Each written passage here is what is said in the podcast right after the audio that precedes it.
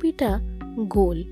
পৃথিবীর ওপর দাঁড়িয়ে যদি আপনি ওপরে আকাশের দিকে তাকান, তবে আকাশের তারা, গ্রহ, নক্ষত্র দেখতে পাবেন।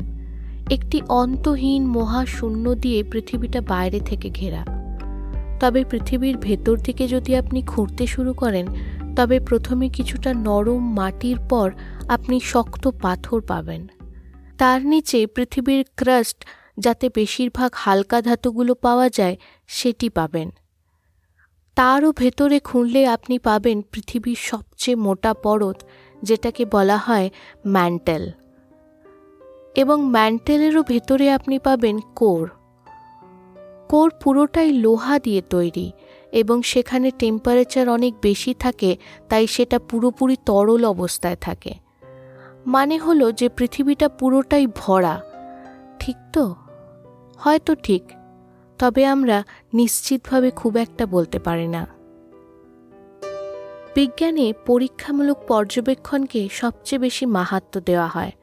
তবে একুশশো শতাব্দীর আধুনিক যন্ত্রপাতি দিয়েও আমরা মাটির ভেতরে কি আছে তা প্রায় কিছুই জানি না।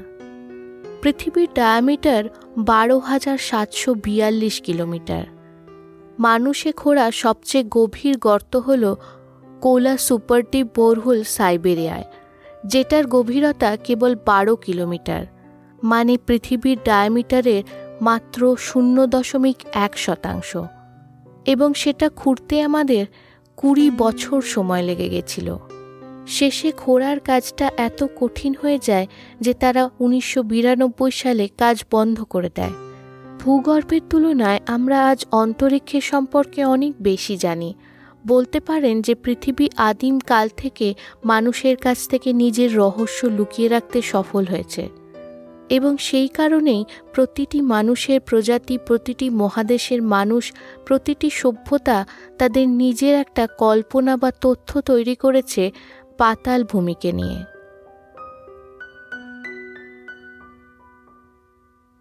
প্রাচীন গ্রিস, চীন, ইজিপ্ট, অ্যাজটেক, হিন্দু, মেসোপটেমিয়া সবাইকার একটি নিজস্ব কল্পনা আছে, এটা বোঝার জন্য যে মাটির তলায় কি রয়েছে। এডমন্ড হ্যালি একজন English astronomer, geophysicist, mathematician, meteorologist এবং ফিজিসিস্ট। এডমন্ড হ্যালি প্রথম সতেরোশো শতাব্দীতে বলেছিলেন যে পৃথিবীটা হল মানে ফাঁপা হতে পারে। ইনি সেই হ্যালি যার নামেই হ্যালিস কমেটের নাম রাখা হয়েছে। ওনার অনুসারে পৃথিবী ফাঁপা এবং তার ভেতরে ঢোকার দ্বার লুকোনো রয়েছে অনেক জায়গায়। শুধু তাই নয়, দুটো মুখ্য দ্বারও রয়েছে নর্থ এবং সাউথ পোলের কাছে। প্রাচীন কাল থেকেই কেউ কেউ বিশ্বাস করেছেন যে আমাদের গ্রহের অভ্যন্তরে একটি ছোট্ট সূর্যে আলোকিত একটি ভূগর্ভস্থ জগৎ রয়েছে। এবং এর মধ্যে রয়েছে পর্বত, বন এবং জলাশয়। পৃথিবীর ম্যাগনেটিক ফিল্ডের একাধিক পর্যবেক্ষণের পরে হ্যালি সিদ্ধান্তে পৌঁছয় যে পৃথিবী দুটি গোলকে গঠিত, বাইরে একটি ফাঁপা গোলক এবং তার ভেতরে একটি শক্ত গোলক। দুটো গোলকেরই নিজেদের ম্যাগনেটিক অ্যাক্সেস রয়েছে। হ্যালির সিদ্ধান্তের ভিত হল যে যখন অনুসন্ধানকারীরা নর্থ এবং সাউথ পোলের কাছে যায়, তখন তারা লক্ষ্য করে যে তাপমান প্রথমে কমতে থাকে, তবে একেবারে পোলের কাছে যাওয়ার সময় তাপমান আবার বাড়তে শুরু করে। রিচার্ড ই. বায়ার্ড নামের এক পাইলট, যিনি পোলের ওপর দিয়ে প্রথমে প্লেন উড়িয়ে নিয়ে গিয়েছিলেন, তিনি তার ইন্টারভিউতে উল্লেখ করেন যে তিনি প্লেনটিকে নিয়ে বিয়ন্ড দ্য পোল চলে গিয়েছিলেন। কনস্পিরেসি থিওরিস্টরা বলেন যে তিনি হয়তো পৃথিবীর ভেতরে ঢুকে যাওয়ার কথা বলছিলেন। প্রাচীনকালে পৃথিবীর অভ্যন্তরে ভূমির এবং সেখানে থাকা একটি পুরোপুরি আলাদা দুনিয়ার ধারণাটি পৌরাণিক কাহিনী, লোককাহিনী এবং কিংবদন্তিতে কল্পনা করা হয়েছিল। মানুষের দুটো সবচেয়ে বড় প্রশ্ন জীবনের স্রোত এবং মৃত্যুর পরের জীবন। দুটোরই উত্তর সে ভূগর্ভে খোঁজার চেষ্টা করেছে। এই এপিসোডের প্রথম ভাগে আমরা পৃথিবীর বিভিন্ন পৌরাণিক কথায় ভূগর্ভে কীভাবে বিবরণ করা আছে সেটা শুনব এবং তারপর এই এপিসোডের দ্বিতীয় ভাগে কিছু রহস্যজনক বাস্তব অবস্থানগুলো শুনব। আমি চৈতি আদিত্য এবং এটা প্রহেলিকা।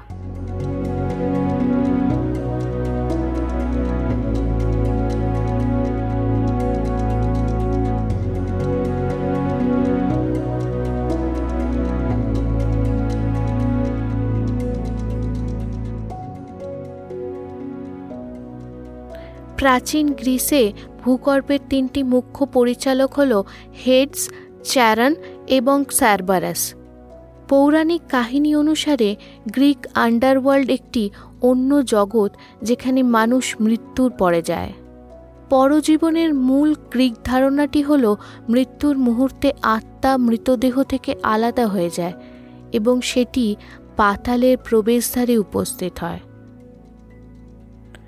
পাতাল লোকের প্রবেশদ্বারের সামনে বাস করে পেন্থস মানে শোক, কিউরাই মানে উদ্বেগ, নসই মানে রোগ এবং গেরাস মানে বার্ধক্য। সেখান থেকে মৃত মানুষের আত্মাগুলোকে স্টিটস নদী পার করে হেডসের কাছে যেতে হয়। হেডস হল গ্রিক পাতাল লোকের মুখ্য দেবতা, যে বিচার করে যে মৃত মানুষের আত্মার সঙ্গে কি হবে। সেই নদী পেরোতে গেলে তাদের চ্যারন নামের এক মাঝির সঙ্গে নৌকায় করে যেতে হয়। তবে চ্যারন তাদের কাছ থেকে কিছু শুল্ক নেয় সেই নদী পার করবার জন্য। সেই রূপোর পয়সাগুলোকে গ্রিসে বলা হয় চ্যারান্স ওবলস যখন গ্রিসে কোনো মানুষকে মারা যাওয়ার পরে পোঁতা হয়, তখন তার মুখের ভেতরে একটি রূপোর পয়সা রেখে দেওয়া হয় এবং এই পয়সাটাই সে চ্যারনকে দিয়ে স্টিটস নদী পার করবে এটা মানা হতো। চ্যারনকে গ্রিক চিত্রগুলিতে চিত্রিত করা হয়েছে, যেখানে তাকে সাধারণত একটি কুটিল দাড়িওয়ালা মানুষ হিসেবে এবং তার নাকটিকে আঁকাবাঁকাভাবে চিত্রিত করা হয়। সে তার মাথায় একটি শঙ্কু টুপি এবং গায়ে একটি টিউনিক পরে থাকে। যদি কেউ তাকে টাকা না দিতে পারে, তবে সে তাদের নদী পার করায় না। এবং একশো বছর পর্যন্ত অপেক্ষা করবার পরেই আত্মাটি নদী পার করতে পারে। নদী পার করবার পরে সেখানে দাঁড়িয়ে থাকে একটি প্রাণী যার নাম হল সারবারাস। গ্রিক চিত্রকলায় সারবারাসকে বিবরণ করা হয়েছে একটি তিন মাথার শিকারী কুকুর, তার লেজটা একটি সাপের মতো, তার কেশর হল অনেকগুলো সর্প দিয়ে তৈরি। এবং তার নখগুলো সিংহের মতো। সে পাতাল লোকের প্রবেশদ্বারে রক্ষা করে এবং মৃত আত্মাদের সেখান থেকে বেরোতে দেয় না। সারবারাস নতুন মৃত আত্মাদের ভেতরে যেতে দেয়, তবে যদি কোনো আত্মা সেখান থেকে আবার জীবিতদের লোকে ফেরার চেষ্টা করে, তবে সে তাদেরকে হিংস্রভাবে আক্রমণ করে এবং খেয়ে নেয়। স্টিক্স নদী পার করে আত্মারা তাদের বিচারক মানে মিনাস রেডাম্যান্থাস এবং একাসের কাছে পৌঁছয়। তাদের জীবনের কর্মের অনুযায়ী তাদের হয় আইলস অফ দ্য ব্লেসড এলিসিয়ামে পাঠানো হয় বা টার্টারাসে পাঠানো হয়। টার্টারাস হল পাতালেরও নিচের পাতাল এবং সেখানে বলা হয় যে কোনো দিন আলোর কোনো বিন্দুও পৌঁছায়নি। টাটারেসকে দুষ্ট আত্মাদের শাস্তি দেওয়ার জন্য ব্যবহার করা হয়। সেখানে তাদের অনন্তকাল পর্যন্ত নির্যাতন ভুগতে হয়। অবশ্যই এলিসিয়ামে ঠিক তার উল্টো মানে যেখানে মৃত ব্যক্তির আত্মা শান্তিতে থাকতে পারে। তবে গ্রিক মাইথোলজি অনুসারে যদি আত্মাকে ভালো বলে গণ্য করা হয়, তবে সে চাইলে আবার জন্ম নিতে পারে বা এলিসিয়ামে চলে যেতে পারে। হেডস হল পাতাল লোকের দেবতা। তার বিবরণ বেশিরভাগ কঠোর এবং মর্যাদাপূর্ণভাবে করা হয়েছে। হেডস তার সেবকদের সঙ্গে মিলে পাতাল লোকের পরিচালনা করে। উপরের জগতে কি চলে তা নিয়ে সে চিন্তা করে না। কারণ তার মুখ্য উদ্দেশ্য যে কেউ যেন পাতাল লোক থেকে ফিরে না যেতে পারে।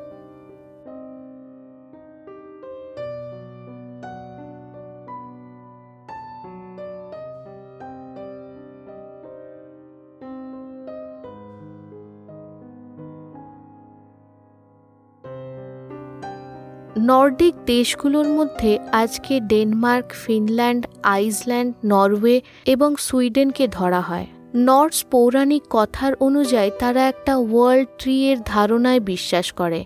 তারা পৃথিবীটাকে একটি থালার মতো কল্পনা করেছে এবং ওয়ার্ল্ড ট্রিটা হলো একটি বিশাল গাছ যেটি সেই থালার ঠিক মাঝখানে রয়েছে। তার শাখাগুলো আকাশের দিকে উঠে যায় এবং তার শেকড়গুলো থালাটার তলায় মানে পাতালের দিকে এগিয়ে যায়। এই গাছটাই স্বর্গর ভার বহন করে এবং এর শেকড় ধরেই পাতাল লোক রয়েছে। নর্স লোকেরা মনে করে যে মানুষের মৃত্যুর পর তারা দু রকমের জায়গায় যেতে পারে। যোদ্ধা যারা যুদ্ধের সময় মারা যায়, তারা অডিনের সঙ্গে ভলহালাতে তার গ্রেট হলে থাকতে চলে যায়। অডিন হলেন জ্ঞান, কবিতা, মৃত্যু, ভবিষ্যৎবাণী এবং জাদুবিদ্যার দেবতা। তবে সাধারণত মানুষে মৃত্যুর পর মাটির ভেতরে সেই ওয়ার্ল্ড ট্রিয়ের কাছে মানে পাতাল লোকে চলে যায়, এমনি তারা মনে করে। তারা সেই পাতাল লোককে বলে হেল। তবে এটার বানানে একটাই এল রয়েছে, এইচ ই এল। তাই এটা ইংলিশ ভাষার হেলের থেকে আলাদা। হেলের দেবীর নাম হল goddess Hel. Goddess Hel Loki এবং দানবী অ্যাংরবডার মেয়ে। গডেস হেলের রূপ অতি ভয়ঙ্কর। তার অর্ধেক শরীরটা পচনশীল মৃতদেহের মতো দেখানো হয়। মানে তার অর্ধেকটা মুখ, অর্ধেকটা মধ্যচ্ছদা এবং একটি পা পচনশীল এবং প্রায় কঙ্কালের মতো।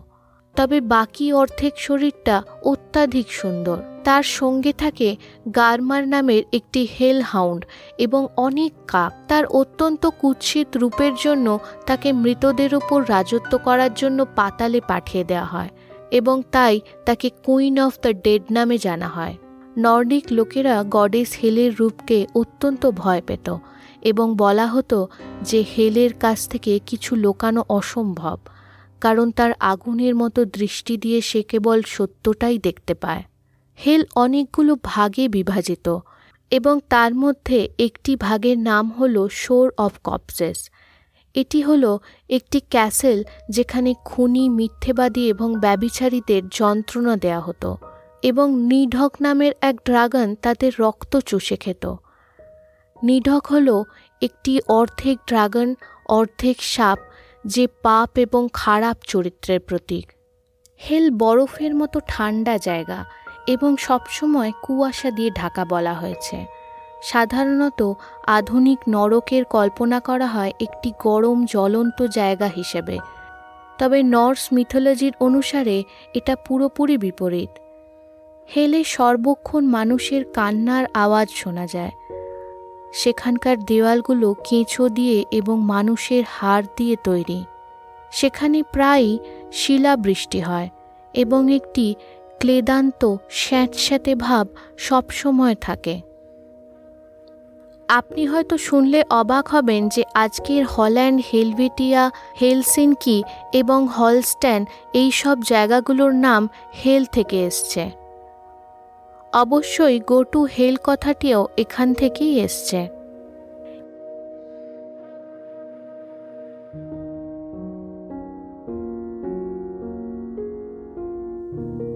ইজিপশিয়ানদের অনুযায়ী দুয়াত হল মৃতদের রাজত্ব এবং এটাও মাটির তলায় মানে পাতালে থাকে। এখানকার দেবতা হল ওসিরিস। ওসিরিসকে প্রথম মামি বলা হয় এবং তিনি পুনর্জন্ম এবং মৃত্যুর পরে জীবনের প্রতীক। তবে দুয়াতে কেবল একজন দেবতাই থাকে না। ওসিরিসের সঙ্গে এখানে থাকে সূর্যদেব। ইজিপশিয়ানরা মানে যে প্রতিদিন রাতে যখন সূর্য পশ্চিমে অস্ত হয়, তখন সে দোয়াতে চলে যায় এবং দত পার করে তাকে আবার পরের দিন উত্তর দিশা থেকে উঠতে হয়। সূর্যদেব যাকে ইজিপশিয়ান ভাষায় রা বলে, সে দুয়তে অ্যাপোফিসের সঙ্গে যুদ্ধ করে তাকে হারিয়ে আবার পরের দিন উদিত হয়। অ্যাপোফিস হল একটি বিশাল আকারের সাপ। দুয়াতে এই বর্ণনা শুনে মনে হয় যে নর্ডিকদের মতোই এরাও পৃথিবীটাকে একটি বড় থালার মতো দেখত। তাই তারা কল্পনা করেছে যে সূর্যদেব হয়তো রাতে থালার তলায় চলে যায় এবং পরের দিন অন্য দিক থেকে আবার উঠে আসে। তবে এটার মানে হল তারা পৃথিবীটাকে মাঝখানে এবং তারা গ্রহগুলো সবাই পৃথিবীর চারদিকে ঘুরছে, সেটা কল্পনা করেছে।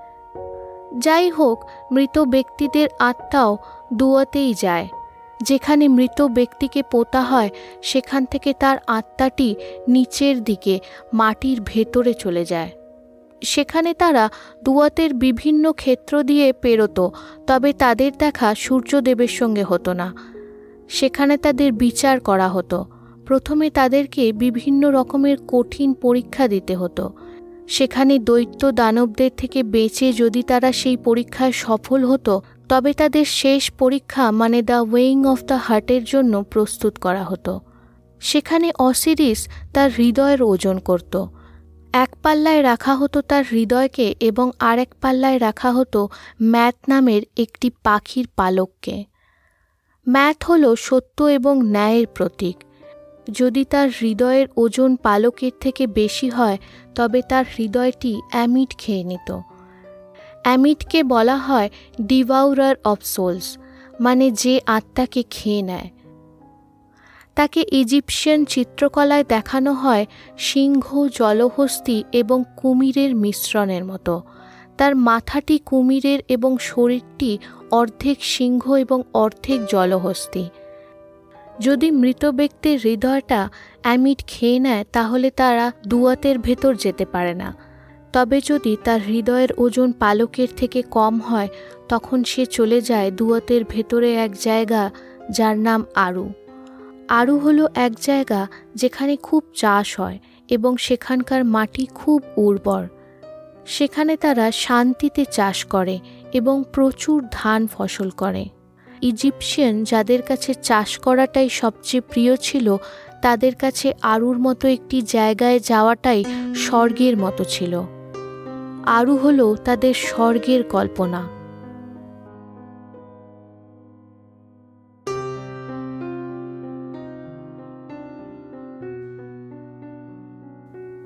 অ্যাজটেক হল একটি মেসো আমেরিকান সংস্কৃতি যার উৎপত্তি মধ্য মেক্সিকোতে। আজকের শেষ গল্পে আমরা দেখব অ্যাজটেক সমাজ তাদের পাতালের কল্পনা কীভাবে করেছে।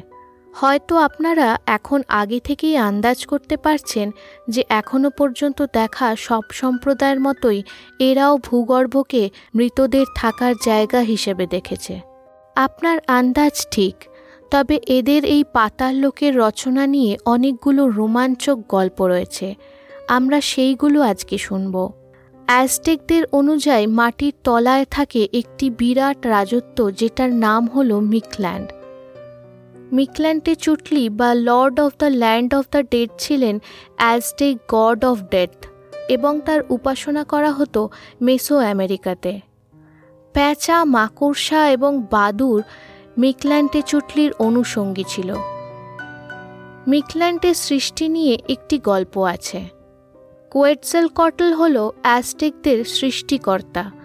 কোয়েটজেল কটল মিকল্যান্ডে আসেন এবং পূর্বযুগের প্রাণীদের হাড় খোঁজা শুরু করেন, কারণ তার সেই হাড়গুলো আবার নতুন করে পৃথিবী সৃষ্টি করার জন্য দরকার ছিল। তবে মিকল্যান্ডে চুটলি চাইতেন না যে কোয়েটজেল কটল হাড়গুলো খুঁজে পাক, এবং তাই জন্য মিকল্যান্টে চুটলি ইচ্ছা করে তার কাজটিকে কঠিন করার চেষ্টা করেন। সে কোয়েটজেল কটলকে বলে যে সে হাড়গুলো এক শর্তে নিয়ে যেতে পারেন। তাকে পাতাল লোকের মানে মিকল্যান্ডের চারবার চক্কর কাটতে হবে এবং তার সঙ্গে তাকে একটা শঙ্খ বাজাতে বাজাতে যেতে হবে। তবে কাজটি যতটা সহজ শুনে মনে হচ্ছিল ততটা ছিল না। মিকল্যান্ডে চুটলি তাকে একটি সাধারণ শঙ্খ দিয়েছিলেন এবং সেই কারণে সেটি বাজা সম্ভব ছিল না। তবে কোয়াডজেল কটল কিছু কেঁচো দিয়ে শঙ্খটিকে গর্ত করে এবং তার ভেতরে কিছু মৌমাছি ভরে দেন। তাতে কিছুটা শব্দ তৈরি হয় এবং কোয়াডজেল কটল মনে করেন যে তিনি মিকল্যান্ডে চুটলিকে বোকা বানাতে পেরেছেন। মিকল্যান্ডে চুটলি ব্যাপারটি বুঝতে পারে, তবে সে ইচ্ছা করে তাকে হাড়গুলো সেখান থেকে নিয়ে যেতে দেয়। মিকল্যান্ডে চুটলি তারপর তার সহায়কদের একটি গর্ত খুঁড়তে বলে। গর্তটি কোয়েটজেল কটালের ফেরত যাওয়ার রাস্তায় খোঁড়া হয় এবং সেটিকে ভালো করে লুকিয়ে দেওয়া হয়।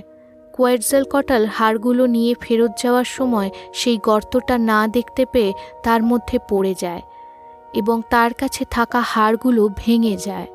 তাও যা হোক করে সে তার হাড়গুলোকে জড়ো করে এবং সে গর্ত থেকে বেরিয়ে সেখান থেকে পালিয়ে যায়।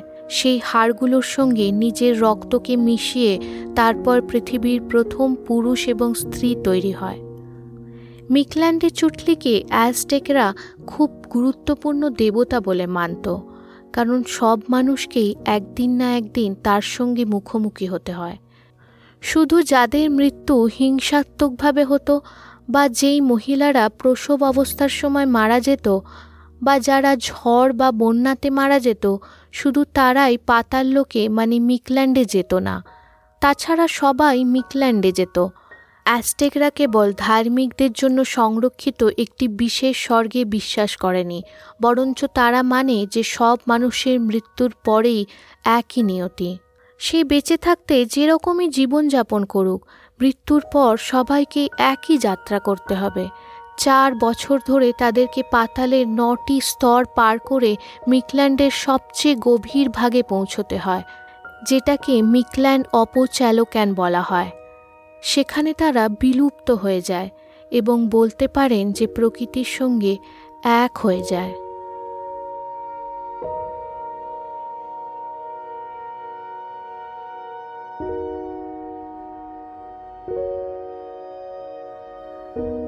গল্পগুলিতে আমরা কিছু মূলগত মিল দেখতে পাই। একটা মিল হলো যে সব সম্প্রদায় কিন্তু ভূগর্ভটিকে মৃতদের থাকবার জায়গা মনে করেছে। এটা হতে পারে যে বেশিরভাগ সমাজেই মৃতদের মাটিতে কবর দেয়া হয় এবং তাই এটা ভাবাই স্বাভাবিক যে তারা মৃত্যুর পরে আরও মাটির ভেতরে চলে যায়। তবে হিন্দুরা যারা মৃতদের দহন করে, তারাও কিন্তু মৃত ব্যক্তির আত্মা পাতালে যায় এমনি মানে। যোম যে হলো মৃত্যুর দেবতা, সে থাকে কালীচিতে, যেটি পাতালে। নরকের বর্ণনা সবসময় পৃথিবীর বা ব্রহ্মাণ্ডের নিচে করা হয়েছে। তাই এটা বলা ভুল হবে যে কবর দেওয়াই একমাত্র কারণ পাতালে মৃতদের কল্পনা করার। বেশিরভাগ ধর্মে দেবতাদের আকাশে কল্পনা করা হয়েছে। তাদের মেঘের মধ্যে থাকতে দেখানো হয়েছে। পাতালের তুলনায় আকাশের সম্পর্কে মানুষ সর্বদাই বেশি জ্ঞান রাখে। তাই পাতালকে মানুষ ভয় এবং রহস্যের চোখে দেখেছে। যদি স্বর্গকে আকাশে দেবতাদের সঙ্গে কল্পনা করা হয়, তবে স্বাভাবিক যে নরক যেটি তার ঠিক উল্টো, সেটিকে মাটির নিচে কল্পনা করা যেতে পারে। আরও একটি জিনিস যেটা আমরা দেখি, সেটা হলো যে প্রাচীন কাল থেকে মানুষে ভূগর্ভটিকে ভীতির চোখে দেখেছে। আসলে আমাদের দৃষ্টি এবং মস্তিষ্কের গঠন এমনভাবে করা হয় যে পৃষ্ঠতলে জমিতে আমরা সুস্থ থাকতে পারি।